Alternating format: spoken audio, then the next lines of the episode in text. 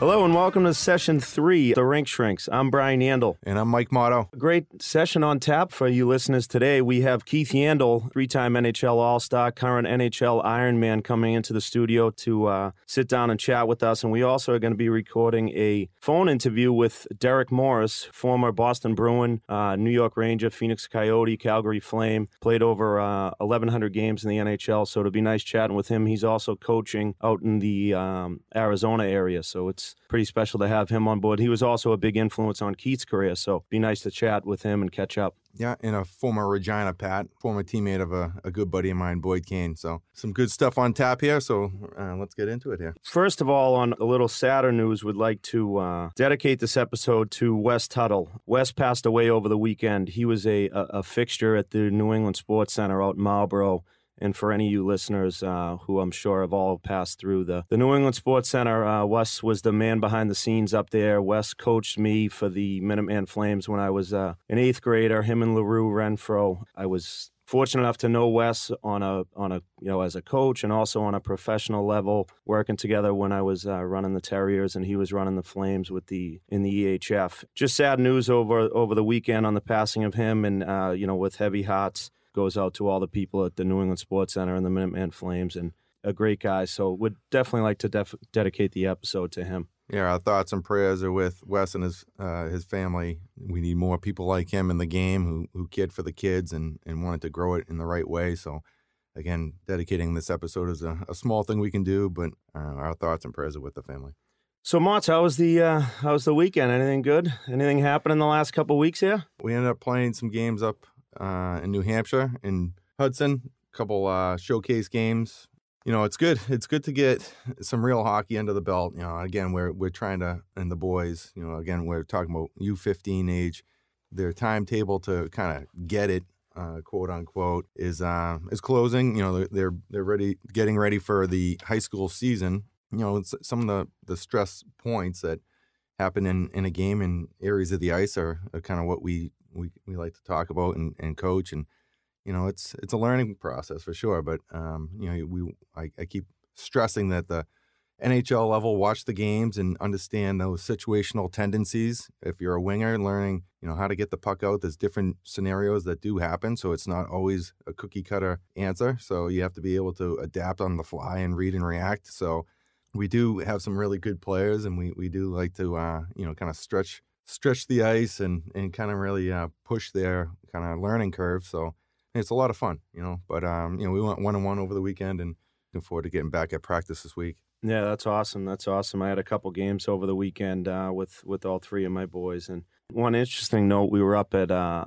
at Merrimack College, and uh, they're not allowing parents in the rink, which was kind of a uh, it's a win. It's a yeah, it was pretty interesting. To you know, parents were a little up in arms. We had guys trying to stream the games and all that type of stuff. Amazingly, the kids were able to do it without you know the hand signals in the crowd from mom and dad and all that stuff, like we like we had talked about. So uh, it it was all good. And uh, yeah, on a serious note, though, that that's a little disappointing for the parent to drive all that way and not be able to see your son or daughter play one thing that I wanted to mention was, you know, we're, we're, talking about do's and don'ts, a lot of don'ts. You know, I know kids are listening, and it's difficult to to realize how much time and effort your parents are putting in right now. But you know, every once in a while, try to take a breath and and, and notice how much um, you know your parents are providing for you from equipment to ice time to their time, and uh, maybe chuck a little thank you at them and you know that's something that you know you, you, learn later on in your life where you can look back and see how much your parents uh, influenced your career as you hear all these nhl guys and, and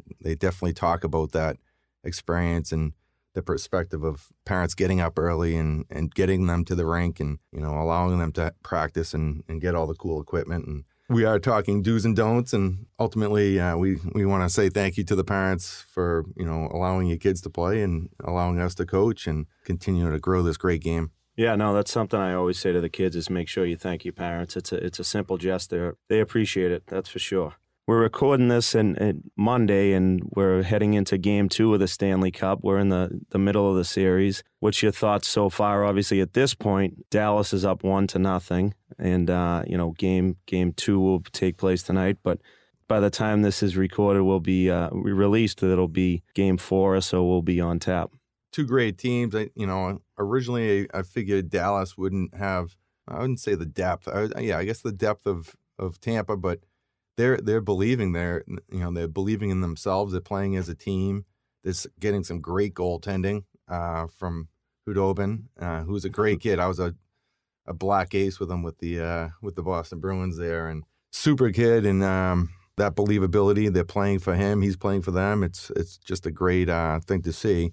But t- Tampa's uh, very dangerous. They have a ton of talent. The specialty teams are going to come into play in this series. So I'm just excited to watch some hockey. You know, it's um, Yeah, it's it's an stuff. yeah, it's an exciting time. You know, Stanley Cup, whether you know the pandemic or not, it's it's uh, the highest level you can get and the best uh, and most difficult trophy to win. So excited to see how it all shakes out. I love seeing the uh, picture on Twitter of uh, Khudobin, like with the gigantic 20 ounce beer and the pile of chicken wings in front of him, too. It makes me feel good about myself, you know, to see a, see a guy that could potentially win the Stanley Cup bearing a, a huge plate of wings, you know? Yeah, you know, he, he's definitely a, a guy that keeps guys loose, and um, like I said, guys are playing in front of him, blocking shots, and he's doing his part too. No, but I think we got to stick to it. Obviously, at this point, uh, the Tampa is down in the series, but I think they make a comeback. And uh, we predicted when we, uh, Mott's and I went on Spit and Chicklets and, and recorded an episode last week. We uh, we both, I think, made the prediction that Tam- it was it was Tampa's year. No, they- they've they've been through the ringer a bunch, and they uh, they've gotten close and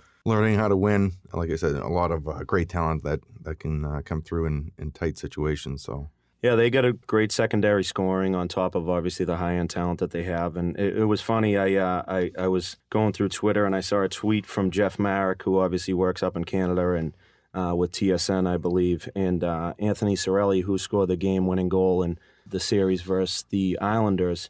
It was a picture of him, and, and the tweet goes Anthony Cirelli, nine years old, and a pitcher playing at the A level for the Humberview Huskies, not AAA or elite program not all kids develop early. Relax, let them have fun. And uh, you know, this is right after he scored the game-winning goal to to send his team to the Stanley Cup. So.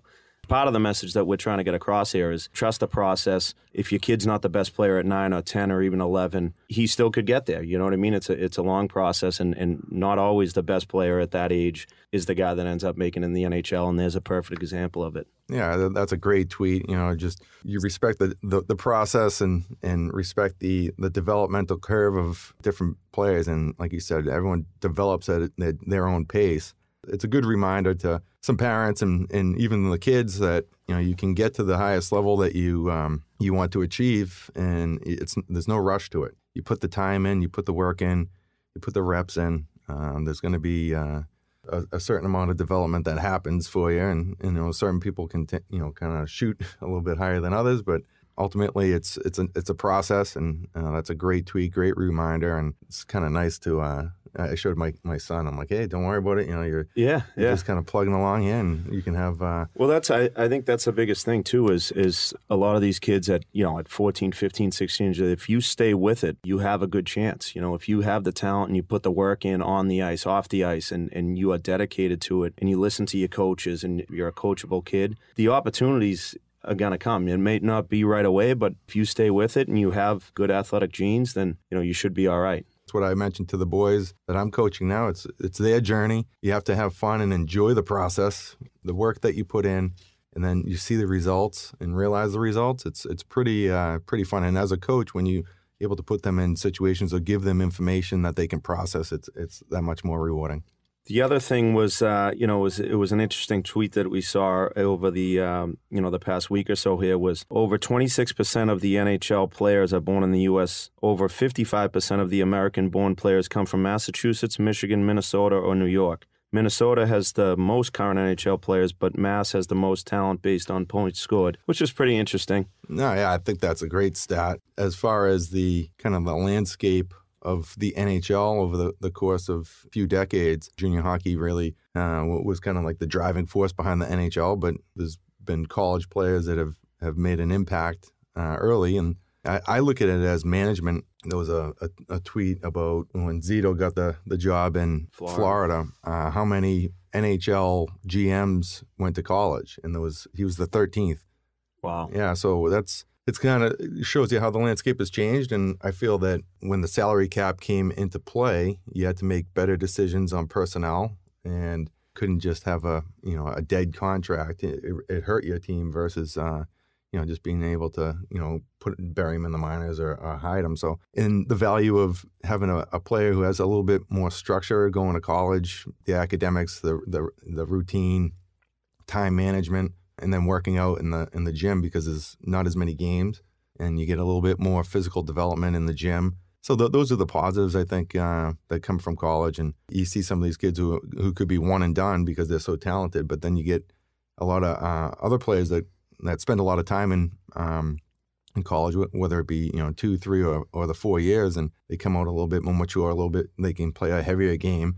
They can process the game a little bit more. So couple different paths there, but um, college is a great route. I can speak from experience, but you know, also it's not for everyone. We'll talk to KY about it coming up here soon. One thing Motts and I want to talk about today is is we're we're both multi-sport athletes. We really think that kids can benefit from from playing other sports, and uh, there's a lot of what we like to call transferable skills between different sports. So Motts and I, we kind of have a list of a, of, a few different sports and, and different things that we see the benefits of of, of these kids being non specialized athletes. So many of these kids nowadays at 9, 10, 11 years old, they're just, you know, you ask them what sport they play, and they say, oh, I, I just play hockey. To us, I, it, it's very frustrating. You know, these kids need to be athletes um, first and foremost.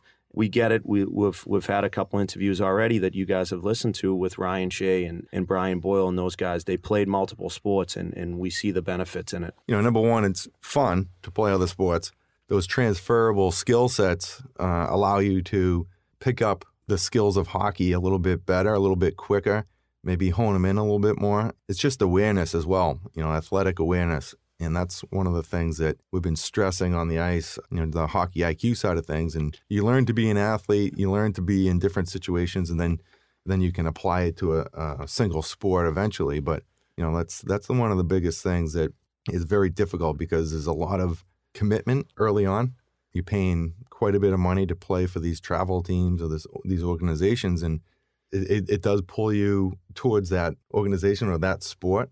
So ultimately, it's it's uh, it's a money based thing. But if you can try to you know spread it out enough and, and keep it in perspective and and try to still play those sports because back in the day it was always you know fall those fall sports. Winter was hockey and then you get the spring sports and then summer you could do a bunch of different things and i know the landscape has changed but ultimately there's, there is uh, still room for that athlete to continue to play other sports and then apply it to hockey. List off maybe a couple sports that you think are, are really important and, and you know they do you know those transferable skills that we talk about maybe in each sport or a couple sports. I would say soccer is a really good you know, in relation to hockey, it's a bigger field. The concepts, so puck support, ball support, working to get into position for a teammate. A lot of the Europeans that I played with played soccer all the way through. So, like, you, you see guys in the NHL playing soccer before games and, and using it as a warm up.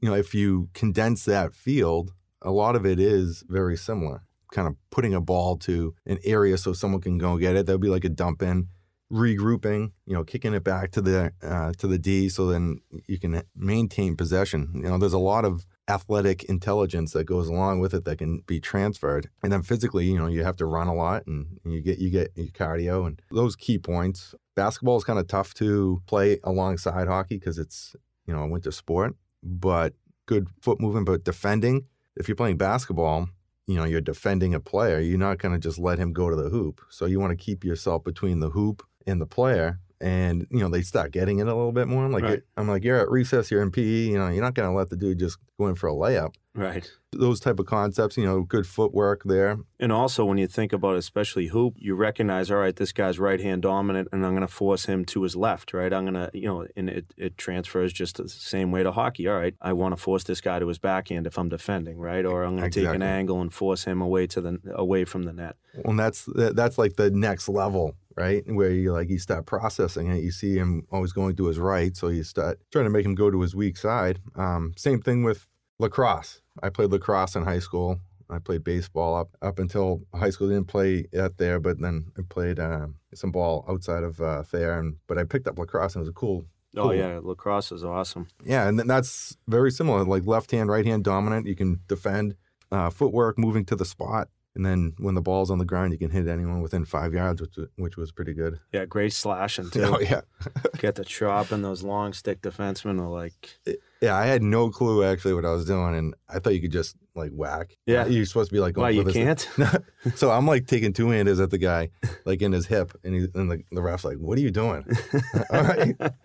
He's like, "You got to be going for the stick, you know, when he has the ball in it." you can't just line the guy up at the kneecap. yeah, I was just ta- taking hacks at him, chopping wood. Yeah, that's awesome. Well, exciting news for the rink shrinks. We got our first sponsor on the pod, which is which is great. Integral Hockey Stick Repair Boston, which is uh, a pretty cool concept. Obviously, they repair broken sticks. All the you know the the prices of these twigs nowadays are, are crazy expensive. And what these guys do is they take a broken stick and they actually fuse it together, and it it comes out as good as new. Mach, you were able to actually sample one. Yeah, and they have a lifetime guarantee on that not fused uh, spot, so that's um, amazing. So don't throw it away; keep it in play. It's a it's a great concept. They're located in Quincy and serving Boston Metro, South Shore, and Cape Cod. But I was able to um, use one of Keith Yandle's sticks. Wow. Yeah, so it was broken in the blade. They fused it, uh, the blade together. I had to um, apologize to my son's goaltenders in in advance. you know. High heat. Yeah, I was just, I was like, I got a new twig, uh, integral hockey repair. Uh, it's going to be coming in hot. So, um, you know, so I just, I had to apologize in advance. So, but, uh, How was it with the curb and stuff? Was it they they they fuse it together and it's basically it's back to the same, right? yeah, absolutely. They, they match it right up and, you know, you can just, you can see where it, where it, they put it together, but there's, there's no, um, there's no difference when in performance. I think it's a great concept. I have uh, three kids playing, and the price of uh, sticks have gone through the roof. And if it's out of warranty, this is a great alternative to fuse the stick together and keep it in play. And speaking from experience, you know, I saw no difference in uh, the performance of it. I was actually shooting it pretty good. So you have one to, to try out as I well. I got one to try out tonight. I'm gonna I'm gonna see what I can do, see how the sauce game is, and, and might have to rip a couple one timers at there. And and you know the best part about it is, like you said, obviously the the price is uh, of these sticks is, is is crazy. But any rink shrink listener uh, will receive a 10% off discount by using the word shrinks on their website. And there's also a uh, you know a lifetime warranty for that fuse part, like you said, which is which is good stuff. So welcome to the podcast, Integral Hockey. Yeah, it's great. Yeah, Joe Bartel's been doing a great job. It's a nice alternative to buying, going out buying another $250, $300 stick. So check out their website, use that discount code, and give us some feedback on it. Yeah, the website is um, integralhockeyboston.com. You can contact Joe Bartel with any questions. So, welcome aboard, Joe, and and you know we appreciate the support here at the Rink Shrinks. And coming up after the break, we are joined in studio by Keith Yandle, current Florida Panthers defenseman, three-time All-Star, current Iron Man in the NHL. What else do we got? Handsome. Handsome, yeah, good looking dude. I don't know what my parents did wrong with me here, but it is what it is, I guess. And uh, we're, we're pumped to have Keith coming in. He'll be joining us shortly. Our next guest is the one and only, the number three for the third session of the Rink Shrinks, Keith Yandle. Very special episode to have him in here in studio with us. A couple highlights of Keith's career. He's played in 866 consecutive NHL games. He's a three time NHL All Star. He was the Canadian Hockey League Defenseman of the Year. He was the Quebec Major Junior League Defenseman of the Year. He's also played in 976 NHL games with the Phoenix Coyotes, New York Rangers, and Florida Panthers. Welcome to the show. Thanks for having me, gentlemen. Great intro, bringing up stats from junior. I like it. You should be his agent, Jerry Buckley, and you could team up. Yeah, I know. Buck's Well, robbed the bank a couple of times for me, so he's doing good. yeah, I was going to say, if I could just steal a percentage, I'd be all set. Wouldn't have to do this. exactly. No, I'd still do it. Yeah, absolutely. No, I mean, uh, cop. You wouldn't have to be a cop. Yeah, yeah. True, true, true. Uh, well, welcome. Thanks again for coming in. He's uh, Keith's sitting here. He's got some spandex on. He's got uh, nice tight shorts, straight out of the workout uh, room here. I think he's trying to send a message to the new GM down in Florida that he's uh, he's back hitting it heavy and hard. Yeah, the gym rat. Yeah, I'm sure. I'm sure he's listening, tuning in, checking in on me. So, uh, figured I'd splash some water on my uh, shirt and show up. You working out down in Foxborough? With, Yep. oh, Yeah, still in Foxborough. Been down there for probably s- five or six years, and easy commute, good guys down there, good group of guys. So it's uh, it's been good. But no showers, obviously, right now because of COVID stuff. No that's showers, why, yeah, That's why he's here in the sweaty spandex. I brought clothes and then uh, showed up. No one else had a gym bag, so I was like, "Oh, you know, like I've heard you guys talk about the best times is in, in the in the locker room, in the shower, and the having fun with the guys." So it's first day back, and you miss it. Well, that's one thing, especially anybody that tunes into like the Florida Panthers uh, post game antics, and, and you're definitely a, a, a huge locker room guy, and I think that uh, attributes to to such a great career that you've had and, and continue to have. But you're, I don't think there's anybody that has any more fun in the locker room than than yourself. No, yeah, I agree. And you know, when we were kids, Dad gave us a hard time. Said we don't have to leave in alphabetical order, wise last. so, you know, we were always just the guys that were in there, and I'm sure I learned it from you. And wanting to be in the locker room, wanting to hang out with your teammates and be around, and you know, never miss out on anything. Something that we chatted about being, you know, the locker room guy and you know the intangibles, but you also bring it on the ice though too. So like you're like a double threat guy, Yeah. you know, because I I just got signed, you know, just for the intangibles. Well, that's half the battle. yeah, like said. That's it's a big one. yeah. Yeah, I mean, uh, you you could get it around out there. You and you and nice on, on and off. So But the double threat is nice. You know, and we were looking over some of your stats and, you know, leading the team in, in Phoenix for a couple years there and just pushing pucks. You're like an apple orchard, just just dishing. I love it. I love watching you play. I'm, you know, was fortunate enough to play against you a few times, and it's always fun when you have a vested interest in in watching a game. And you know, I, Brian, you know, as proud as he is, you know, it's it's for me like it's nice to have a local guy doing great, and just really happy for you to continue your career. And that Ironman streak is still intact, which is great. You got hit with the puck there. Um, yeah, and I was surprised. Uh, right before Thanksgiving, yeah, had to miss my Right favorite meal of the year. Thanksgiving. Yeah, yeah. Could I could only drink the gravy this year? so it didn't make you any uglier though. No, no. It actually The probably helped me chips out a look little bit. Yeah. Mm, After uh, 30 hours in the chair, got some new teeth and uh, can actually smile now and not be ashamed. I should think about that for the nose. Maybe if I if I get a puck off the off the beak, a Yeah. couple hours in the chair, I might be all set.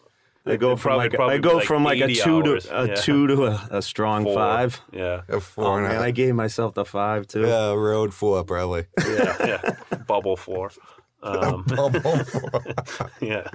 Uh, I remember when I was a kid, we uh, I had Rob Griffin as a coach, and we used to go to all the BC games. It was all, always young kids at those games. It was us, and then like 287 year old men with the same polo shirt and hat on, and uh, Pikes Peak Club. yeah, yeah, exactly. And um, always remember watching you, um, you know, Brian Gionta.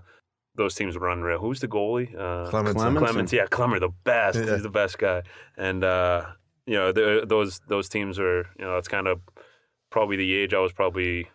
When did you graduate? 2000. Yeah, so I was, you know, seventh, eighth grade. Mott's is getting old. Yeah. Two thousand. Well, that's it. In my seventh, sixth, seventh, eighth grade, that's when you start, you know, really falling in love with the game. And I think uh, you had a lot to do with that. Watching you lug the mail back in the day. Mott's is number three too. yeah, yeah. number three, Hobey Baker. It was uh, fun Oh, one yeah. kid from Avon. You see him at Jordan's Furniture whenever you went, and it was uh, you know it was nice to see. We working on, at Mum's. Yeah, we, we have The privileges. there. space ball. What's that ice cream that they got Yeah, there? space balls. I, I brought my date, my dates there. My wife. Yeah, that's Date. where she fell for you. I was gonna Your say. one date. That's where you got engaged. yeah, oh, it's you know Avon's a great town. You know, we, Yeah. uh, So Uh, to bring it back, a uh, you know, you you talked about your your youth hockey and briefly, but bring the listeners back to kind of where it all began for you. Obviously, uh, I like to talk for you a lot, but I'd like to, since you're here, uh, listen to to your story and your upbringing, but and, and how you fell in love with the game. Well, I think for me, a lot of it was, I'm sure, like everybody, just playing street hockey, being being outside, um, falling. I was lucky enough to have you as an older brother to that was kind of paving the way of, you know, obviously not just hockey, but baseball, lacrosse, everything. Where you're as a kid, you want to do what your older brother's doing or your older sister, and you know, I had great role, role models in you and Lauren, so it was watching you guys, uh, you know, play sports, be active, and being good uh, citizens, I guess. And you know, I think model citizens. yeah, and a, a model. I think for me, it was like falling in love with hockey was just kind of just getting the invite from your older brother to go play street hockey. Obviously, for me, it was you get stuck in the net and getting, you know, everyone knows how hard Brian could shoot it, so you're getting, you know, pucks and balls shot at your head, and uh, you know, but just being out there, it was, um, you know, probably the the times you cherish the most as a kid. Yeah, and, and one of the interesting things is obviously, and you know, a lot of people may not know it, but you you used to play the game, you know, half the game as a forward or a defenseman, and the other half it in in net. Talk about that a little bit. Yeah, so that was probably. I mean, I, I loved goalie. I loved playing goalie. Um, consider my I was pretty good as yeah, a no, kid. you you were solid. Yeah, and probably better at goalie. And when we got older, you know, it was it was expensive. You know, you, you, you your parents couldn't go out and buy you equipment, so I was getting him. I remember my equipment was like uh, I had it was like the Hartford Whalers colors, Yes. Vaughn pads, and you know I wore like just a regular helmet and stuff. But uh, you know, I think when you got to the age where it was kind of like, all right, you're gonna have to start buying your own stuff. It was kind of when I had to shut it down. But I definitely enjoyed playing goalie. Um, glad I didn't stick with goalie because goalies are crazy. But um, and you got to be crazy to take shots that guys are taking nowadays. And I don't think I would have uh, made it very far being a goalie. Talking about Scott Clemmensen, he's the the most normal goalie that I ever met. Yeah, You know, because he doesn't go down; he just stands up. He's a stand-up goalie. stand up guy too. Throwback. Throwback, yeah, yeah, that's great. You know, I mean, we we talked uh, earlier about the um, importance of playing other sports and uh, being an athlete first, and it's a little more difficult now um, because there's so much, you know, going into uh, the travel teams and the commitment that it takes to and the finances. So, can you just talk about a little bit when you're coming up, um, what sports you played, and and what uh, what kind of skill sets you think helped you become the player you are today in hockey? we played everything. It was whatever that season was. We played it was baseball, you know, basketball, uh, and then I remember when Peter Muse came uh, and, and brought lacrosse to our town. I think we were one of the first towns. We really didn't even have much competition to play against. It might I think you guys were the first year, right? Yeah, we and I was probably 12, 13. Yeah, and then so and then we got it a couple years later. And I think well, baseball. I think it, it's your hand eye. Your uh, you learn the patience of the game, uh, trying to figure things out uh, differently. Obviously, it's a, not as fast paced as hockey, but I think you you learn different things in baseball. Then lacrosse I think, really helped with the hand eye, with the with the hands, the stick handling, um, being aggressive. Yeah, You That- weren't afraid to lay the lumber out Yeah. there, especially in the early days. Yeah, I, I in lacrosse was I loved lacrosse. In Milton, we had really good lacrosse, probably because we were one of the first towns to have it. Um, I know Duxbury was really good. Avon, I don't think had a team, um, but um, yeah, no, it was. You know, I think whatever whatever you could play. Um, you know, I remember playing, uh, you know, basketball. Always wanted to play football. My dad would never let me. Glad he didn't because those guys take some punishment. But uh, whatever we were playing, e- even if it wasn't during the season, we were playing wiffle ball or pickup basketball or stick Flag ball, football. flag football. You were even you had a little run as a skateboarder too. Yeah, trying to get We back almost in. we almost lost him. We're just thrashing all over the neighborhood. Yeah, I was. I was the Kick extra, flipping his way down Fairbanks. I was the only skateboarder in the history of skateboarding to not have a skateboard. Oh yeah. So I just dressed the part and, and, and hung out with the boys. we couldn't afford it. Yeah, I couldn't get one, but you know, I'd use some of my friends. Um, Just I had rollerblades, and I used to like rollerblade and do the grinds with the rollerblades and stuff like that. Do my paper route on the rollerblades, and then go over and like grind some stuff. But uh, yeah, I was Patriot Ledger. yeah, yep, uh, yeah, I was a Tony Hawk, big Tony Hawk guy. But uh, yeah, You I don't think- remember who uh, the biggest tipper was on your route? Yeah, I had this one lady. Um, I don't remember her name, but she was a sweetheart. I used to go into her house. She'd make and she'd give me elastics, and it was the first time I ever. She goes, "I'll give you a whole slew of them." I never heard that word, no, and I still use it to this day. I love it. And she's like, "I'll give you a whole slew of elastics," and I just go in her house. She'd make like cookies, and I'd just sit there and talk. And I love talking to old people. Still do. I'd sit there and talk for like twenty minutes with her, and she'd give me like you know, 10, 20 bucks every week. It was great. That's awesome. Yeah. You gotta you gotta get her name and I would yeah. say though, if you ranked the paper boys in, in our family, he was by far number three though. Oh, really? Oh yeah, Oh yeah, yeah. He was he was the one. I'd sit at It was- house and hang out. Yeah, I was gonna say wouldn't deliver would- any of that. I'd just wouldn't- deliver the one He paper. delivered one paper. You'd had the you, you have uh it was an afternoon paper, right? So you know you'd like that was your thing after school, but he'd like go to a friend's house and wouldn't come home. So parent people would be calling the house at you know the house phone. Where's the paper at six o'clock at night? And then Saturday mornings, he was never a, still isn't like a early riser guy, and Yeah. and Saturday mornings was the one day you had to get up early, and he would. uh my mother would be trying to drag him out of bed. She'd have to drive him around, and you had to put the papers together, right? Yeah, it was the thick one on Saturday. It was thick one. Saturday, Sunday. Was a big girl. what about when it was raining? Did did you oh, ask, the worst. a- Had to for a put it in the bags. Did you ask for a ride with mom? no, and dad? because our parents weren't home in the afternoon, so we never got rides. You just have to grind it out. It was off. I remember one time getting hit by a, a puddle. I was on the sidewalk and a guy hit me, and I was so mad. I just threw the bag down and, and went home. I was like, "That's it." yeah, but no, it was a good way to make some money as a kid. Have some pocket change, get some Starburst and Yeah. whatnot. Lemon heads, Yeah, lemon heads down at the, uh, the store. Tedeschi's. We'll meet you at Tedeschi's. Getting back, so so obviously you grew up. You you know you you were a goalie till you were nine, ten years old, and then you played. Um, you kind of transitioned from Milton Youth Hockey into playing for select hockey, playing with the Kings, obviously, you know, team that that I had played for before. And then you, but you know, you had some great coaches and stuff like that along the way. Who were some of the guys that that kind of impacted your career? And the second part of it was, you know, and and we asked these guys, all, all the guys, that it's, you know, were you the you really weren't the one that was playing year round, were you? Yeah. You you, you No, I don't think I ever played in like a summer tournament. I remember you used to go play like some select, like Iceman or like yeah, once in a while, like maybe once or twice, but I was better than you though. That's why. yeah, and I, it was just yeah, I was never asked to play in them. Um, so yeah, I never played in the summertime. Um, obviously having dad as a coach was was huge. Um, you know, you think back at even the commitment. I see you guys doing it now, and it's just like the commitment parents have to helping their kids out, and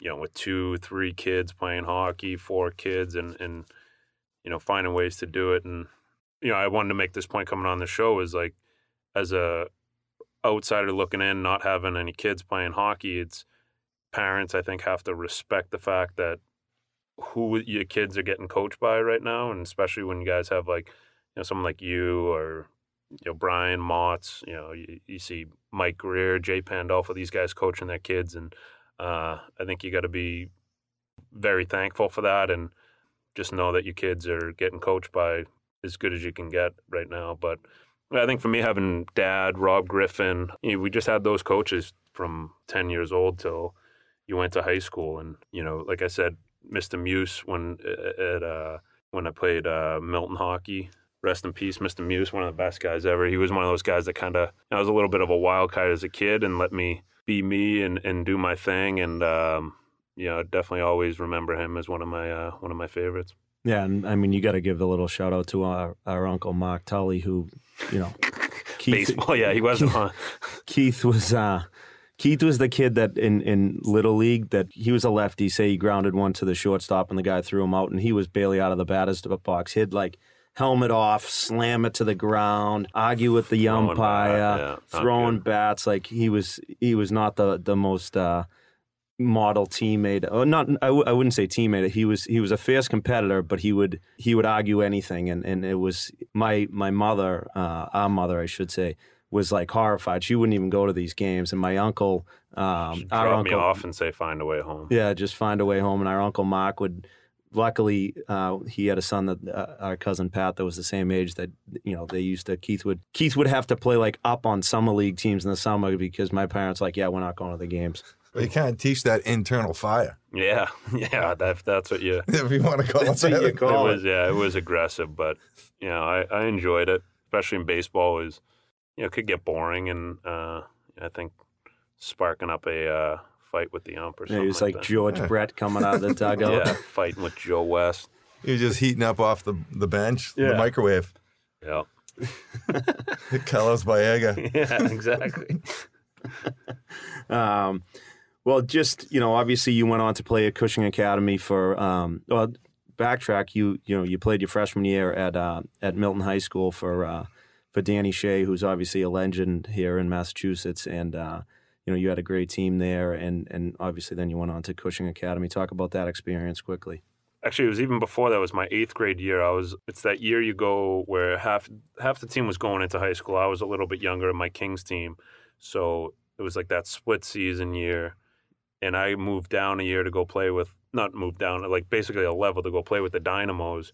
I think that was the best thing for me because it was kind of the first year where I was uh, maybe the best player in the team or one of the best players and had to be the guy, and I think that really helped me. Um, you know, confidence wise and stuff. Uh, and that kind of translated over to Milton High, where you know we had a really good team. I was probably third or fourth defenseman on that team, second, third, fourth. Um, and we had some good players: Matty Burke, Bubba Muse, uh, playing D. So it was one of those things. We I enjoyed that. Um, you know, I loved being at Milton High playing there, but you know, my goal was to go to Cushing and kind of follow in your footsteps and hopefully one day play college hockey and um, you know, going up to Cushing, it's like, you know, you feel like you're out of college. You, you're getting treated like, you know, goal. You're getting, you know, free sticks and, and you're going to the rink every day. You're skating. Um, you know, the ice is up. And, uh, you know, I think that's really where I uh, got a lot better just from, you know, skating as much as we could and, and being around guys that, uh, you know, knew we're going to college, and maybe getting drafted. And, uh, you know, definitely I love Cushing more than anything. Yeah, you named his dog Cush. Yeah, yeah. Talk about the coaching up there too.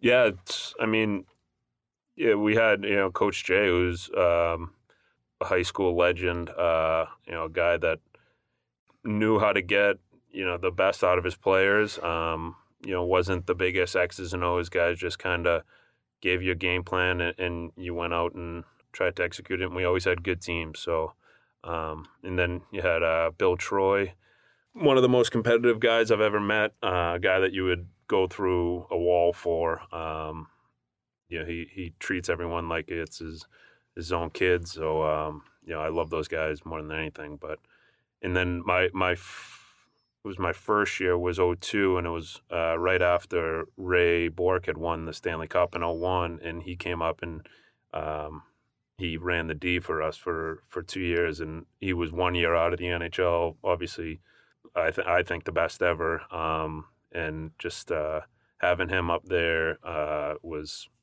insane for me. It was it was couldn't it could have been better. Yeah, that's a great great uh, person to mentor you mm-hmm. during that impressionable time. I mm-hmm. mean, I used to watch him quite a bit and try to emulate some of his games, but when you get to talking to him and he's just so intense oh, yeah. and he he really loves kind of the intricacies of the game the, the things that really matter too yep so when you're coming through in high school it must have been just invaluable to have like that presence there yeah and, you know he's he's just a super guy too and he and he was there he was there every single day he didn't miss a practice uh, his house in topsfield was probably an hour and a half from cushing and he drove he drove every day to practice to every game and you know obviously he wasn't doing it for the money wasn't doing it for the the uh, fame. He was just out there helping helping out. Uh, basically, the D. I mean, his son was a forward. He didn't even deal with it, his son. He was just helping out the D and helping us get better. And uh, I I owe probably everything to him. That's great.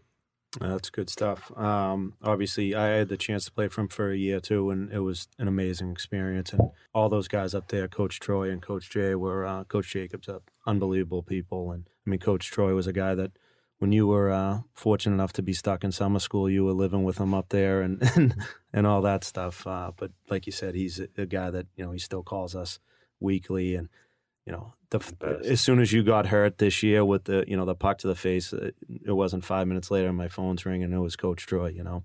But talk about maybe um, the decision to go from Cushing. Um, you know, obviously we're we're a New England based show, and a lot of kids from around here go. You know, they they take the college route.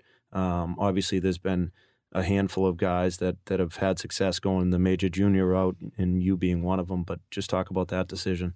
You know, obviously, my goal was to to go to UNH and and play a year with you, and you know, just to have dad and mom see us be able to go up and watch us play together. I thought would have been cool, but uh, it was kind of one of those things last minute for me where I had to take a summer school class to move up a year, and it, it just I realized at that point that you know school really well I knew before school really wasn't my thing, but at that point I knew time for me to really just focus on hockey and go the major junior route. And I honestly didn't know anything really about it. I called my mom on the payphone. I said, "Come and get me," and she was horrified. Like, "Oh no!" She was like, "What am we getting into now?" And uh, you know, credit to them, they they let me make my decision. I was young. I think I was 17 years old, turning 18 a couple months. And this is in the summertime too, so it wasn't. I think it was like maybe two or three weeks before camp uh, of of major junior, and it was uh, you know one of those decisions where they you know had my back, let me do kind of what I wanted. Um, not sure I would let my kid do that. You know, if I could go back, I mean, obviously I wouldn't change anything, but you know, I think going the college road, especially now with you know, you're getting the exposure in college. It's not like uh, you need to go up and play, you know, 70 games to get recognized. I think um, I think the college route or, or, or major whatever you do, as long as you get in your school in, it's um, make the decision that best fits you.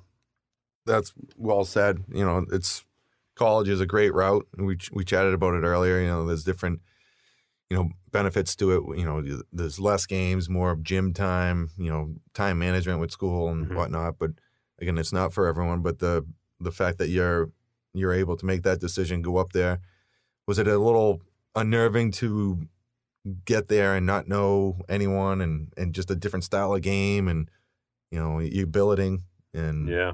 so like you know just like the, all the unknown stuff and yeah that it, it was scary. It was it was kind of when i got there it kind of hit me and i was like i realized you know uh, playing against guys who are fighting for i mean that realistically you, you don't have really the school to fall back on. Your only you know your your next step is to make it pro and you know, I realized every guy in that locker room was trying to do the same thing, and it, it, it pushed me early. I was able to go to a training camp that year in, in Phoenix. I um, went to a training camp, so got kind of got a little taste of you know what the NHL was like, and seeing that, and um, but I think for me it just pushed me knowing that you know every guy on my team, every guy in the in the Quebec League um, was pushing themselves to to go play in the NHL, and I think that uh, that really helped me out and I had a great coach. I had Teddy Nolan there, who was a who was a guy he had coached in the NHL. He'd won a Jack Adams. Um, he knew how to treat guys, and that really helped me out. Um, but uh, yeah, it, it, was definitely scary. I, I, it was kind of that first day. I remember the first scrimmage we had.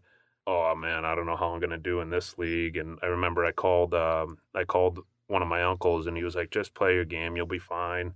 Uh, he was like, "You're better than all these guys, anyways." And I was like, "I don't think so," but uh, ended up working out. I had a had a really good year. Um, our team was awesome. We had a we had a great team.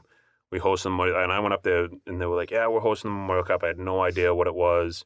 Um, not that anyone from around here, especially in a time where we didn't have the internet and there wasn't really you didn't know what else was going on besides in your New England bubble. Um, so it was, yeah, it, it, it was definitely scary. It was. Uh, you know change a, a change a world. You go to a place French speaking. Um, you know, you're living with a family. You're I wasn't in school, uh, so it was basically just I used to go to the school and kind of hang out a little bit, but it was. Uh, One day I called him and he was up there, and and I'm like, "Oh, what's up? What are you doing?" Like he had we had just got cell phones. I was at college. I'm like, you know, I'm like, what? Oh, yeah, I'm sitting, I'm in school and this, and I'm like, and you're on the phone? He's like, yeah. He's like, we just kind of hang out and whatever. And then all of a sudden I hear somebody yelling at him in French, and I'm like, oh, you got to go? And he's like, no, no, I had my hat on.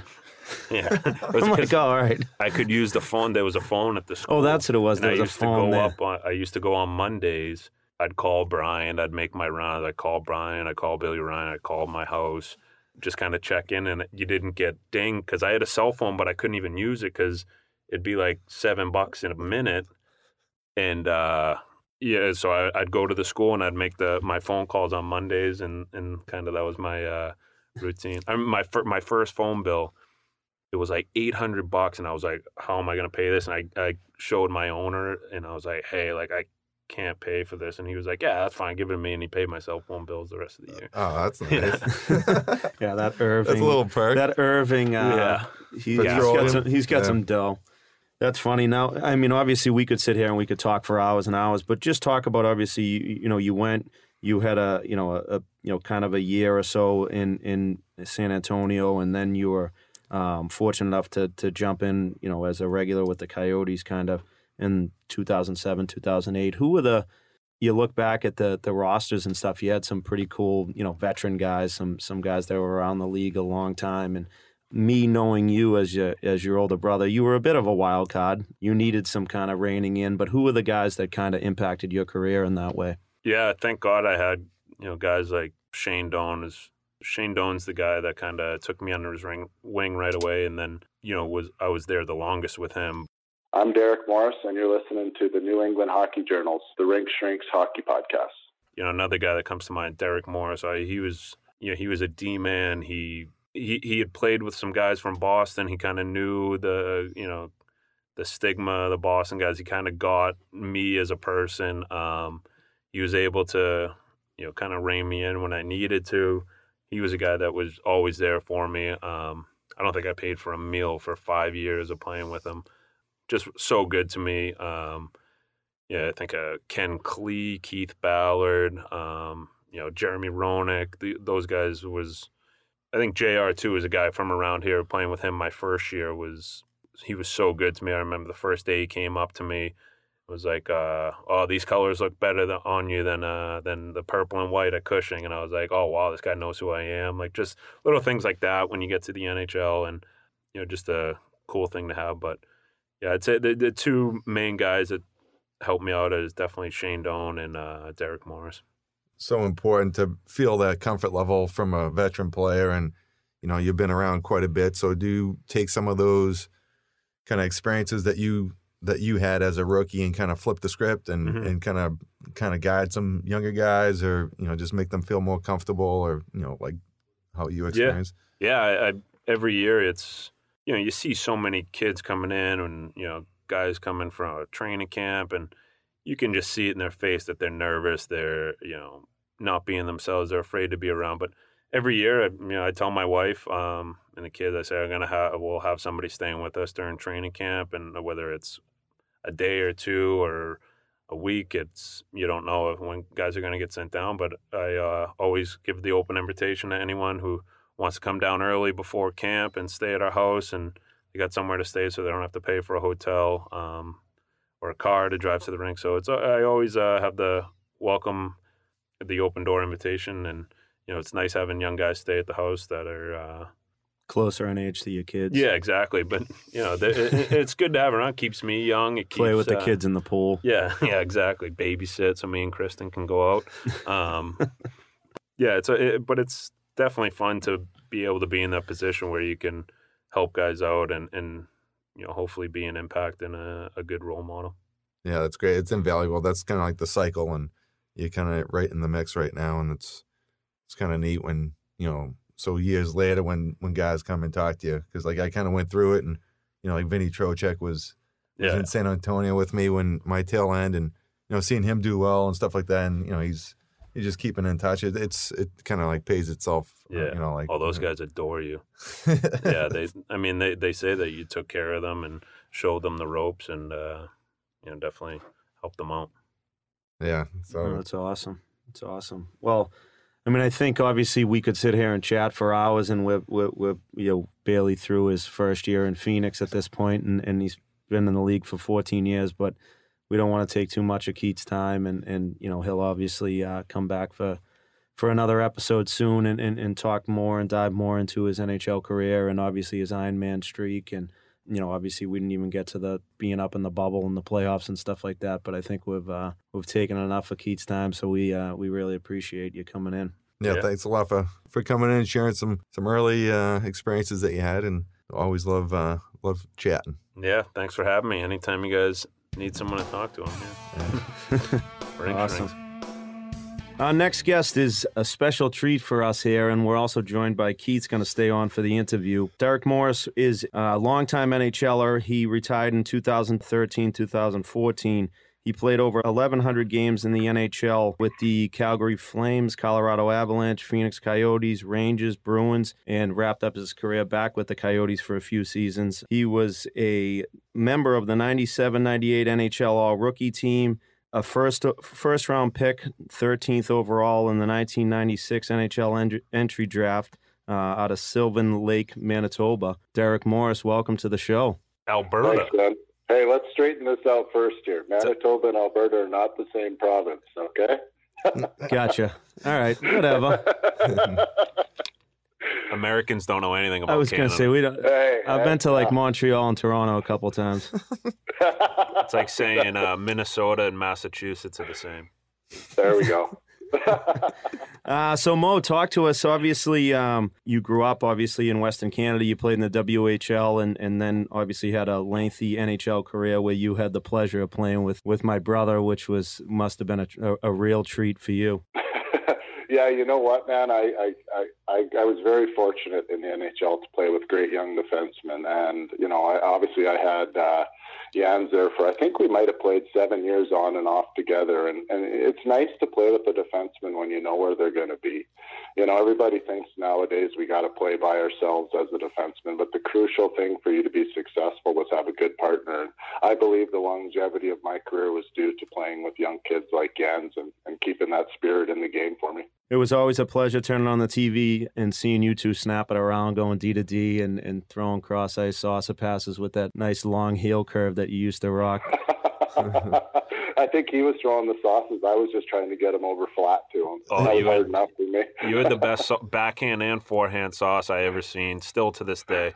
H- How many three on ones did you have to defend? Oh, Well, it just depended on what kind of shape I was in that year because I was trying to get up there. I just couldn't get up there. So quite a few, probably a half dozen or so. yeah.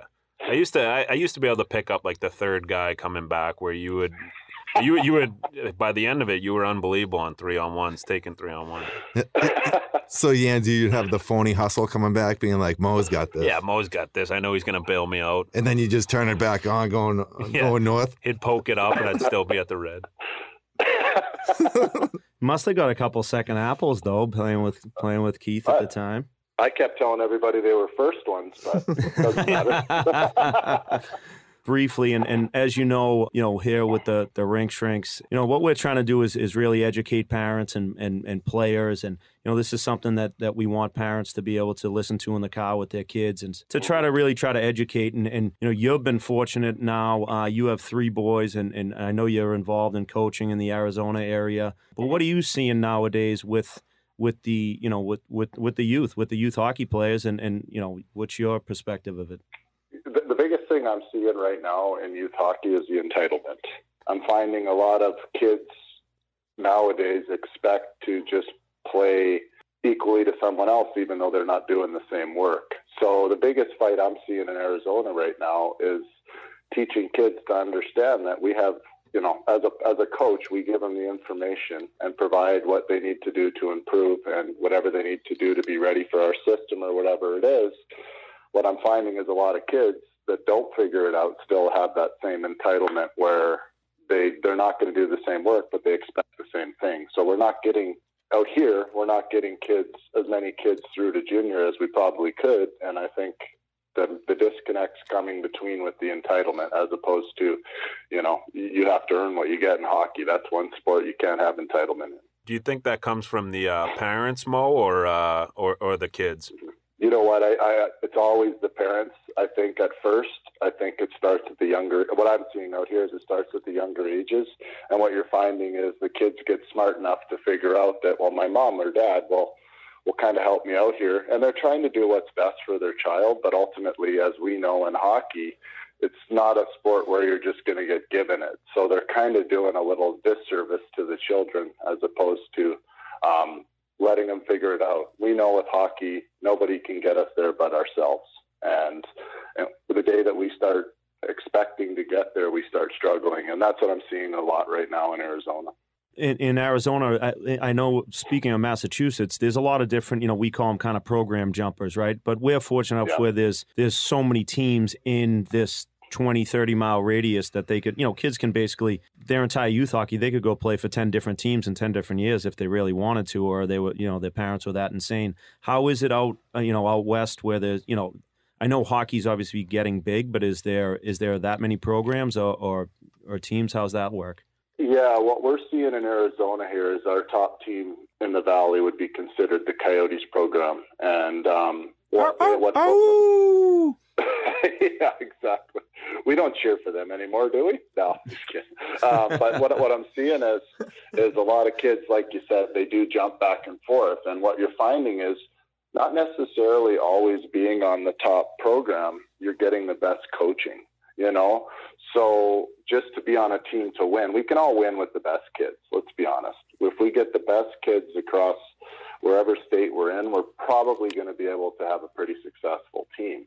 Now, are we preparing kids for the best the best we can for the next level? I don't know. I'm not seeing that here with our with our top programs, and we're allowed to play, like you said, all over the valley. So we don't have certain areas that you have to stay in. So if I'm in Scottsdale, I have to play in Scottsdale, and if I'm in Chandler, I have to play in Chandler kids can stretch out wherever they want. And our top kids are leaving to go play for Chicago Mission or Little Caesars in Detroit. They're recruiting a lot of our top kids. You know, what? it's just the battle that it's going to be, and what it's doing is holding us back a little bit from growing as fast as we probably should. So they're basically Always. going and billeting? Yeah, like I, there's kids that are leaving here at 10, 11 years old and going to moving to Detroit to play on those teams. And to me, I, I don't know. It would be hard to have a kid at that age away from their parents and what they learn from their parents that's so crucial in their life skills are they getting those when they're leaving? I don't know but they are leaving awfully early.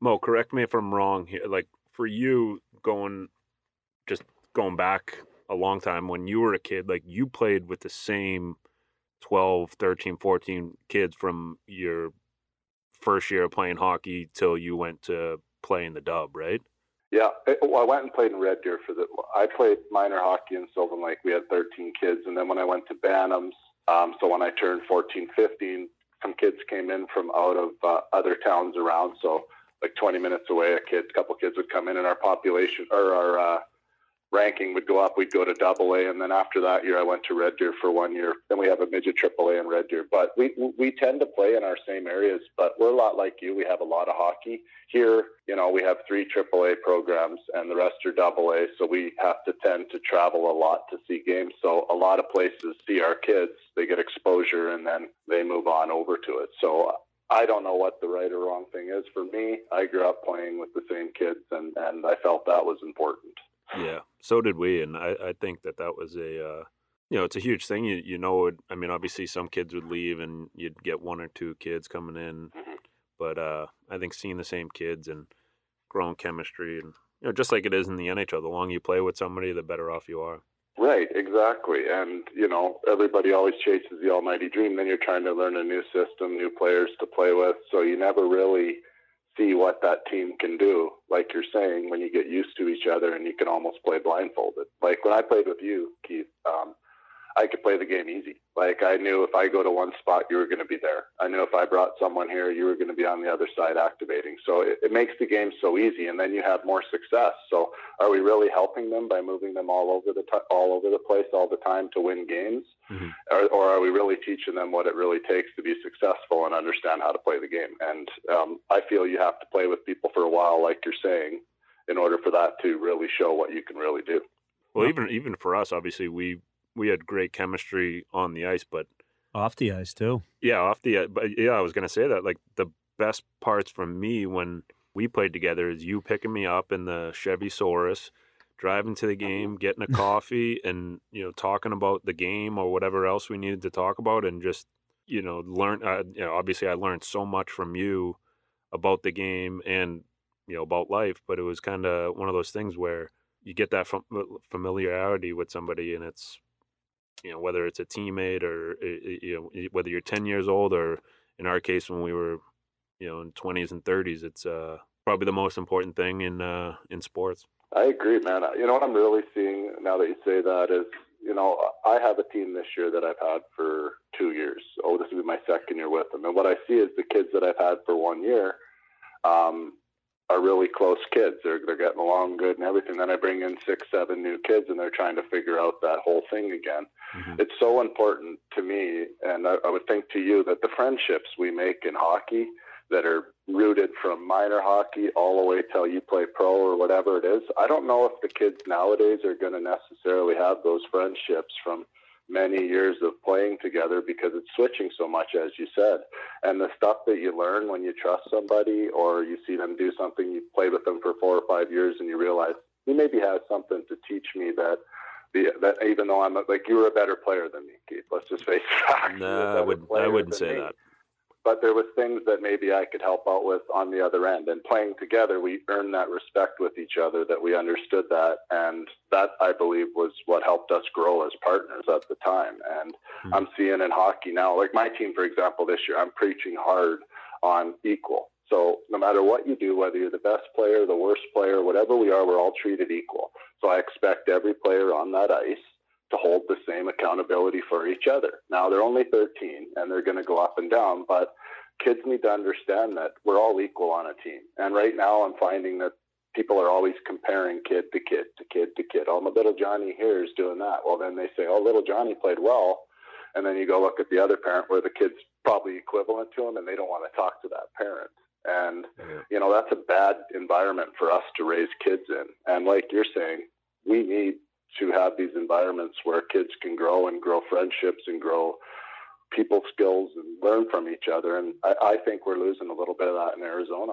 Mo, it's funny you, you say it because I had a meeting with my parents for, for all three of my teams. We just kicked off like you know a couple weeks ago, but one of my messages was like support your teammates whether you're a parent. A lot of the negativity comes from parents, right? And and it, and then the kid maybe hears it in the car and say, oh well you know little little johnny had a bad game today and you know i think my kid should be playing with somebody else and this you know this that and the other thing and it's kids just want to go out and have fun right like they're mm-hmm. not they're out there to compete and enjoy the game but it's when the parents start talking negative that that you know it, it impacts everything and it impacts the, the the whole vibes of the team you have parents walking out of the rink pissed off because their kid didn't score and it's like just just let them enjoy it. You know what I mean? We were fortunate enough to grow up with parents that they just supported our, uh, us in playing. They were just happy we weren't hanging out on the corner. That's what it's all about. No, I agree, Brian. Uh, you know what we're I think what we're creating with these parents is exactly what you said: toxic environments.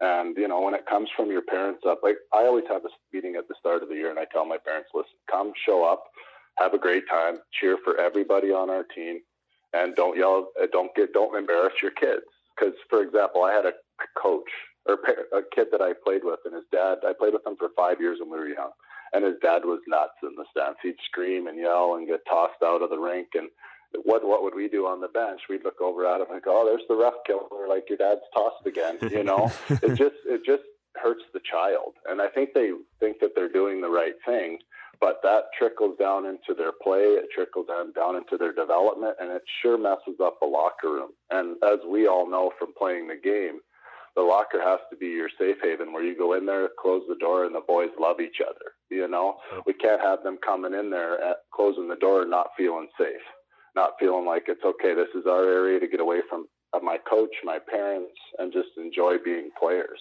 And when that goes out, I've had teams where it, it just doesn't work. Your team doesn't maximize the abilities they have when their parents are bickering and then it's trickling down. Like you said, kids listen, they're smart, and they bring it into the locker room. And then, you know, those kids never grow because they're always looking for a reason that somebody else is better than them. And they're going to say, well, no, I'm better than him. And they just, they look for an excuse to compare instead of just, like you said, hockey's fun, man. We're 13 freaking years old or 12 or 11 the last thing they should be worried about is what their parents are worried about. They should just be worried about playing the game and being 13. Yeah, absolutely. Well, it's, it's, even like the NHL. Um, obviously, you're going to be on a team where, you know, I'm not coming into the locker room, or you know, the guy next to me isn't coming in the locker room saying I'm better than Sasha Barkov. Like, there are guys that are better than you. There are guys that you're better than, but everybody has a purpose on the team. Everyone, you know, if you pull on the rope the same way, you're going to win and you're going to help your team win. And Uh, I think it's just knowing that and owning it and, and being a good teammate. And, and what can you do better? Like, what can you do to help the team win, right? Yeah. Maybe you're not the most skilled guy. Maybe you're not the guy that's going to score 50 goals a game or, uh, um, you know, 50 goals a season, but you could be the guy that be a shutdown third line guy. And, and you might start developing those – those skills at a younger age where you know that you can be the most reliable guy in the defensive zone. You're the guy that, you know, makes all the strong plays on the wall. You're the guy that gets the puck out in the defensive zone and that accountable guy. There's a role for everybody. And right.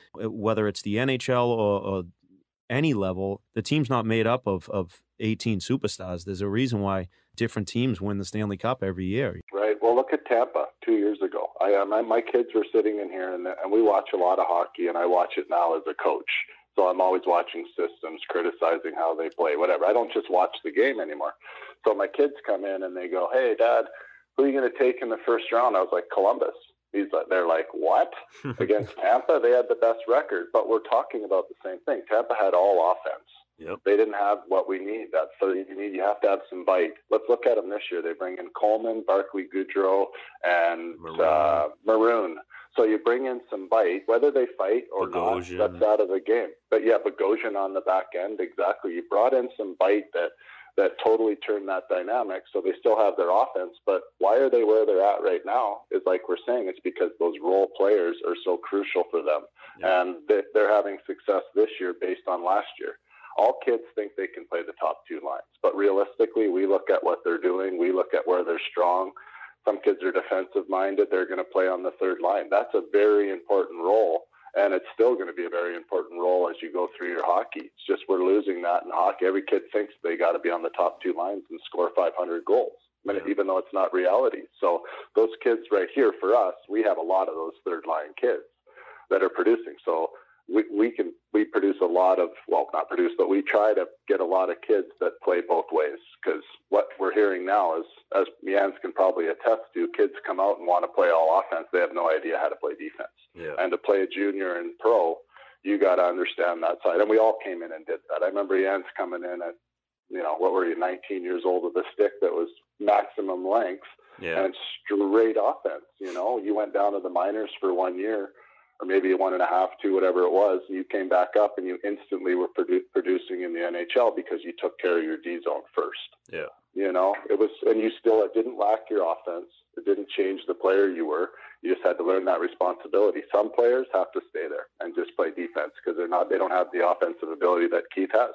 To get back to your career, I mean, just looking at your stats and, and, you know, you came in as kind of I mean, in Regina, your second year, you had 75 points in 67 games. Yeah, yeah, I came in like that. And that, well, you know, I'll tell you what, I had Brian Sutter when I first came in. And these, all these people talk about all these people kicking and whacking and whatever they're doing, these, these coaches now. And he was every single day on top of me and Jarome Iginla, every single day. And we hated his guts. I hated his guts as a coach because I was like, God, this guy will not leave me alone, you know? He'd put me on the ice for one shift, pull me off, and sit me for a whole period. You know, and I wouldn't know what the hell I did. But what he was teaching me was to be more consistent. You know, to learn to play defensively because I realize now every time he sat me, I was up in the offense trying yeah, to you get were back, the riverboat gambler. Yep. yeah, exactly. That's exactly what I was, and I had no idea because when I was in junior, I would thought if I rush it up and they score, I'll get one next shift and make it even. You know, but in pro, I couldn't get I couldn't make it even, so he had to teach me to play defensively. So my role kind of shifted, and then I was very fortunate to play with like Keith, who was way more offensively talented than I ever was. Even at my offensive moments, I learned that hey, I can play the other role too. So I need to figure out how to play the other way so that he can be successful and we can be successful as partners. So I adjusted because of kids were coming in that were better than me. I mean, one thing you definitely weren't weren't afraid to do, obviously, in looking at your uh, your, your stats here, is eleven hundred and seven games played and over a thousand 1004 penalty minutes. So you you, yeah. you, sure weren't afraid to mix it up a notch. And I remember you telling me a story because I think when you went to Calgary is when our buddy uh, Chris O'Sullivan, who is a Boston guy, who was one of the most oh, yeah. skilled guys to to ever lace him up, and he's not afraid of the last last guy back toe drag. But I remember you seeing you telling me you saw him in training camp and were like, there's no way I'm going to be able to beat this guy out. What can I do to kind of stick here? Yeah, exactly. One thing Sully was was one of the most offensive gifted minds that I've ever seen. He has a high, high hockey IQ, like Keith. In order to be offensive, your hockey IQ has to be higher than everybody else. That's a reality of it. We all have a certain amount of hockey IQ, and, and he had extremely high. So when he came in, I was looking at him going like, well, I'm trying to do that, but it sure looks a lot easier for him, you know? so I and, and he was getting like Brian Sutter was sitting him, bringing him up and down. I was like, man, this guy's so good. Why are we doing this? And so I figured out, well, I better fricking play hard defensively and at least try to figure that out, and then add when I can offensively. So Sully was, you know, he was my first guy that I really looked at and said like, geez, this guy's better than me offensively. That's like you said. That's when I had to adjust and to check your ego in hockey is the hardest thing you can do it's the hardest thing to look at your own game and go, man, I wasn't very good. I didn't do it when I played. When I played, I would come off and bitch and moan and, and be like, oh man, the coach didn't do this or I was okay today. And then I watch the game after and realistically look at it and go, wow, like I wasn't very good. So self-assessing your play was the hardest thing for me to do. But thank God I was willing to do it. You know it was funny because I was, you know, looking at your rosters and stuff, and you played with some guys like, I mean, in Calgary, you had guys like Theo Fleury, and obviously you spoke of Jarome Iginla, and uh, and mm-hmm. obviously when you moved over to Colorado, and the Joe Sakic's and Peter Forsbergs and uh, Rob Blakes of the world, Patrick Roy, and Phil Housley, right? Uh, some some legends of the game. Did one or two of those kind of older guys um, mentor you growing, you know, as as you grew up as a as a player? Yeah, absolutely. I, I was very fortunate in Calgary. When I was there, we had a guy named Tommy Albelin, and he had come from uh, New Jersey, and they were winning the cups back then in the 90s, and mm-hmm. they were mm-hmm. playing that real defensive system. So I got put with him right away, right? I didn't understand the player he was at first when I went up there. I was 19. So I, I didn't understand the player he was, but I watched him play, and he just was like, he was old school. So back in 97, when I started, we didn't have stick on puck quite as much as they do now. He was like a specialist. They just poke pucks away. Boom, boom, boom. You know, and I just sit over there and go like, wow, how does this guy do it? He can barely make a pass D to D, but he's unbelievable defensively, right? Then I had James Patrick, who was incredible, one of the best men you'll ever meet. They called him Jeep. He played with the Rangers a little bit and stuff. He was just, I had some very good guys there. And then when I got traded to Colorado, I had Blake, um, Foote, I had DeVries was there. You know, like they had just come off the cup and I looked in and I look up to the front and I have Forsberg, Sakic, Hejduk, Tanguay. I have all these players to pass to. Easy to like, throw it up the ice to those guys.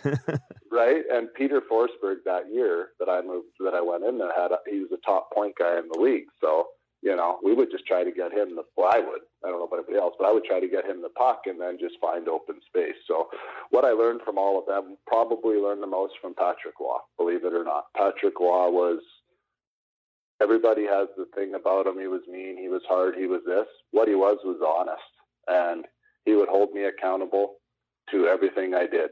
And he saw it differently than any other goalie I ever played with. He understood the game at an extremely high level. So when he could see me and all the play coming at us as defense, and he could break it down and tell me what to do, you know. So wow. I learned from different people. Believe it or not, I learned a lot from a goalie. That's amazing. Yeah, don't tell any goalies that because we don't need to pass that around where they think they're going to tell us what to do out there. But he was the one fortunate one that could. You were one of the only guys, and still to this day, I mean, goalies kind of get the free pass from everyone. You used to give it to the goalies. It was unbelievable. And it's probably for that reason where, like you said, you learned a lot from Patty and you respected what he did. And I remember uh, you always saying if you can get a guy to sauce it on a two on one, and then it's the goalie's shot because it gives him time to get over. And I remember you saying Patty Roy used to say that, and just like the predictability of you know the guys in front of you and the guy behind you is. uh I remember you always holding the goalies accountable, which was uh, always fun to see. Mo, real quick, talk about your you, you had a brief stint here in Boston, and obviously your your boys were able to play in the Charlestown youth hockey program. So talk to us a little bit. And and, and one other thing was, uh, which I thought was awesome, was because I was watching a highlight, was you played at Fenway in, in a game there, and didn't did you have a, a game winning goal apple. or apple. apple? Yeah. No, a slap pass. Man. Yes. Can't you yes. remember? That's my one yes. claim to fame, dude. Dude, Yes. No, remember the goal you scored from outside the blue too? I mean, Against the LA, right? Yeah. Yeah, I've heard that one a lot too. I scored. I thought I scored a nice goal somewhere in the mix, but apparently those are the two that we remember all That the that, time. But that pass you get was it to Savard or Recchi? No, no, no. It was to uh, Sturm. Who was it to? Recchi tipped it in front. Sturm scored the overtime and uh, on it. But Recchi, we, we had set that up because I said if it goes D to D, Recky was so good at getting position, and anything you could put there, he'd have position that your stick was his stick was there. Yeah. Like he would just be like, "Listen, if you get it here, I'll get position. Just find it," and it worked out, you know. And that was because of him. But Charlestown hockey was probably the best experience of my life. Um, you know, we went in there late. We didn't know what to do. Thank goodness for uh, Harold Yandle, or if we want to call him Buddy. Buddy Yandle would take us around and, and just made the experience incredible. Put us in a situation with a great coach that obviously we were in the lower level. I think we played the City League at the time in Charlestown, so the teams weren't real deep. They didn't have all the top end kids, but man, this guy taught my children more than I've ever known. And it's all because of your dad to be honest. And to listen, I still call your. I did when I when I was started coaching. Who's the first person I called? But Buddy Yandle, because I look at what you guys do. I look at the respect he had around Charlestown, around Boston in the rinks, and the knowledge he had. So I didn't go into coaching and everything understanding everything. I, I reached out and I used people because of experiences I had, and thank God for that experience in Boston because my kids still talk about the townies that we played on. We still have the jersey hanging in their room. They still put it on occasionally to wear it around. It was that good. of Unreal jerseys too. in The red, white, and blue. Red, white, Oh, and blue man, with the were- with the monument in the middle. I, rem- yeah. I remember you yeah. calling me. You were you, you it was going to like your first game or something, and you had the big Escalade, you had the TVs, you had the satellite on top, and you were like lost or something like that. And didn't you run into one of my uncles, and he was like, "Ah, just follow me. I'll take you to the rink." Yeah, it was. That is hilarious. I was down on that. Was it Spear that goes down? Sorry, my- knowledge of Boston is getting old with my age, but uh, I think Spear goes down by Fenway Park, right? Or does it go around there? Or there's that one freeway. But anyways, I was on the road and it came to a four-way pass, and this guy's yelling across the way like, "Derek, Derek!" And I'd only been there for like three weeks, man. And I was like, "Who in the heck is this?" So he pulled over, and I'm like, "He's like, I'm Yandle's uncle or whatever it was," and I was like, "Oh." I'm trying to find a rink, and he took me right there. So I had great people around me to teach me around and and and experience Boston. Man, it was you guys live in an amazing city, man, and I was very privileged and fortunate to have that opportunity to play there, and, and obviously spend more time around there and learn a bit more through your dad. Like, thank I think I'm going to thank your dad again when I have an opportunity to talk to him because it's made a huge experience or made a huge touch on my coaching career and I believe I'm a better coach because I listened to your dad's advice. So all that came out of playing in Boston. Yeah, that's awesome. That's awesome. No, he uh we're we're very fortunate to have him around and especially for me to bounce stuff off and that's been one of the hottest things is is around here you're not allowed to really have extra people in the rink and it's like one parent uh, per player and all that and it's Probably like a good thing. it yeah, it it is, but it's it's hard to not have like it's funny a lot of the dads and stuff like yeah we miss seeing buddy in the rink and just being able to he has such a calming presence and to you know for for our parents who probably like my my son's team say they're 10 years 10 year olds and parents are like all rattled because their kid didn't score a goal and my father's looking at him like just go grab a beer after the game and, and relax and have fun like it's saturday you know what i mean like the Mhm. pats are on Right. tomorrow relax Right. No, it's uh yeah, parents are way too involved, let's just say that way, in youth hockey. The ones that stay I've I've noticed in my experience, the ones that just come up and say, Hey, what's little Johnny gotta do extra? How's it going? Is he doing good? Those kids seem to be the ones that are succeeding and the ones that I'm fighting with parents trying to tell them like, listen, he's got to do this before he's going to get that. You know, those one, those kids don't seem to be growing as fast here. I can't speak for everywhere else, but the kids that the parents are just there doing what Buddy Yandle says to do, their kids seem to be successful. There's obviously something to be said with that. Stay out of the way and just be a parent. I always tell people if I give a kid trouble on the ice and I'm riding them, okay, the half wall, so the D man comes around the net, hits the half wall, and the defenseman pinches down. I want him to chip that off the wall, right? Or hit his offside D in front. My kids have to chip it off the wall. We're not experienced enough to see that pass yet. So if they can't chip it off the wall, I'll tell the parent, listen, this is what I'm looking for this child to execute this play when it's pinched down. He's got to get it. So what happens? The kid tries it in practice, messes up, goes home to his parents. They tell him, "Little little Johnny, you got to do what coach is telling you," and it takes that safe area away. Thank God, like your dad was smart. He coached you, and probably when he left, it was just dad. Yeah. You know, he mm-hmm. gave you a safe area to go home and bitch about what you're doing, or go work on hockey, or just get away from the game and have a safe area to feel safe.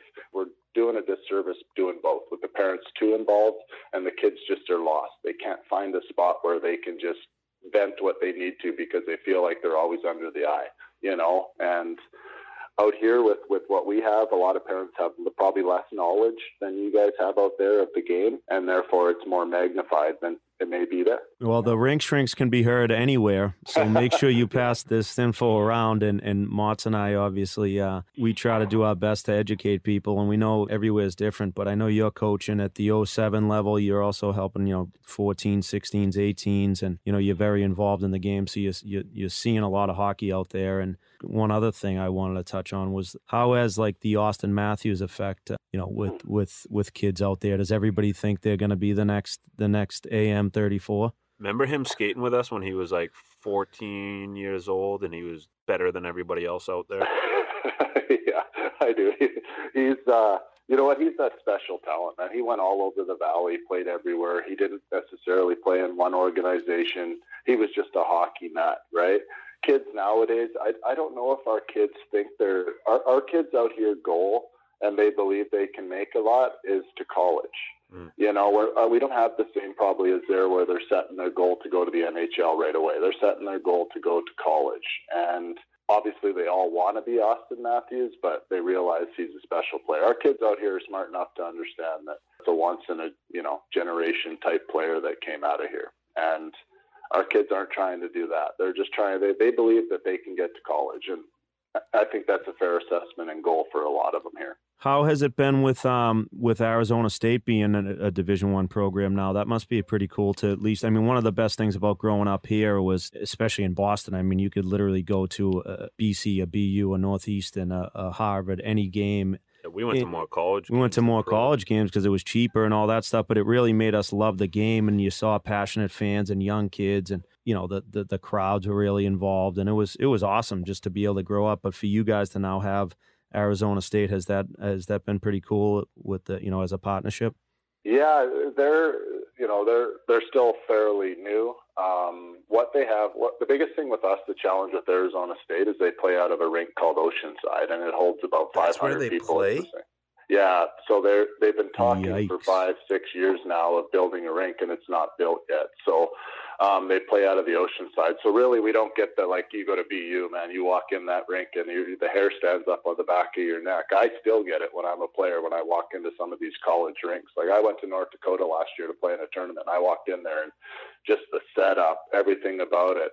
You know, mm-hmm. Notre Dame when we went there, like they don't have that that here. So I don't think the kids are quite getting what you know. If you go to BU, for example, talk about the townies. My my children both played in the finals of the city-wide tournament. And where did they play but BU? That's their best experience in youth hockey right now was walking on that ice and having that hair stand up on the back of your neck and everybody cheering, you know. Yeah. We don't have that here. So we're fighting that a little bit still. So the, the, the, everybody loves it and follows it, but we don't get the experience like you're talking about where I believe if we had a world-class rink like those have, kids would go there and say like, wow, this is what I want to do. You know, they're going to Oceanside. We play in it every day with our tournaments. You know, so yeah, the experience isn't quite the same as what you guys have.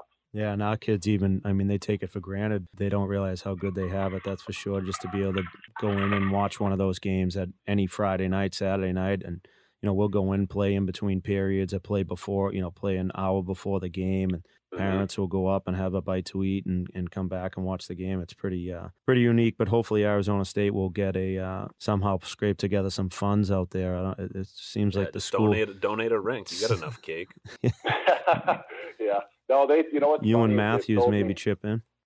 they told me enough that. Uh, that they're going to have this rink built. And little do they know, I have one of the kids that I coach. His dad's here, moved here from another city, Chicago, to play here to, to build the rink and he hasn't started it. So there's a mixed communication there. I don't know what's going on. I know they like playing in Oceanside because the way ASU ASU plays is like a um, like a midget AAA league. We, they bring it to the wall, they chip it, they fly down, and they try to chase it down. Well, they're on a smaller rink, they're big and heavy, so they have really good success at home and they struggle on the bigger ice. So, you know, I don't know if they're pushing too hard to have that rink yet. I don't.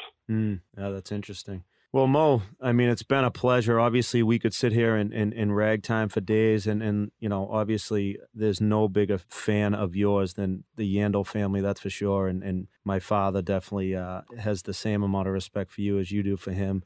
We've always uh, idolized you as a person and the way you took care of Keith coming into the league. And, um, you know, from living in him living in your house and us going out there on vacation and my father would be sitting at home and there'd be a new driver showing up at the front door and one that you got sick of. So we've always had the utmost respect for you and we really uh, we really appreciate you coming on the Rink Shrinks podcast and hopefully we can we can continue this conversation another time. Yeah, no, thanks. I think this is just you guys are doing such a great thing informing people. I, I just I think we lose the information that we need to give kids at youth levels and what really to expect and the more you guys can get it out there, the, I just believe it's a better success rate for kids when they start thinking the way you're talking. And God bless you guys for doing what you're doing because th- this is much needed in sports.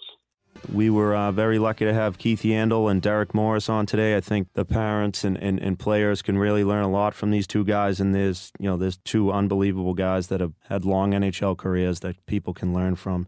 So we really appreciate those guys coming on, and obviously with Derek giving a perspective from uh, how hockey is in the state of Arizona was uh, was pretty cool. Once again, thank you to our sponsor, Integral Hockey Boston. And make sure you go to the website, integralhockeyboston.com, and put in the discount code SHRINKS for 10% off. And you can email Joe with any questions, J Bartell, B A R T E L L, at integralhockey.com.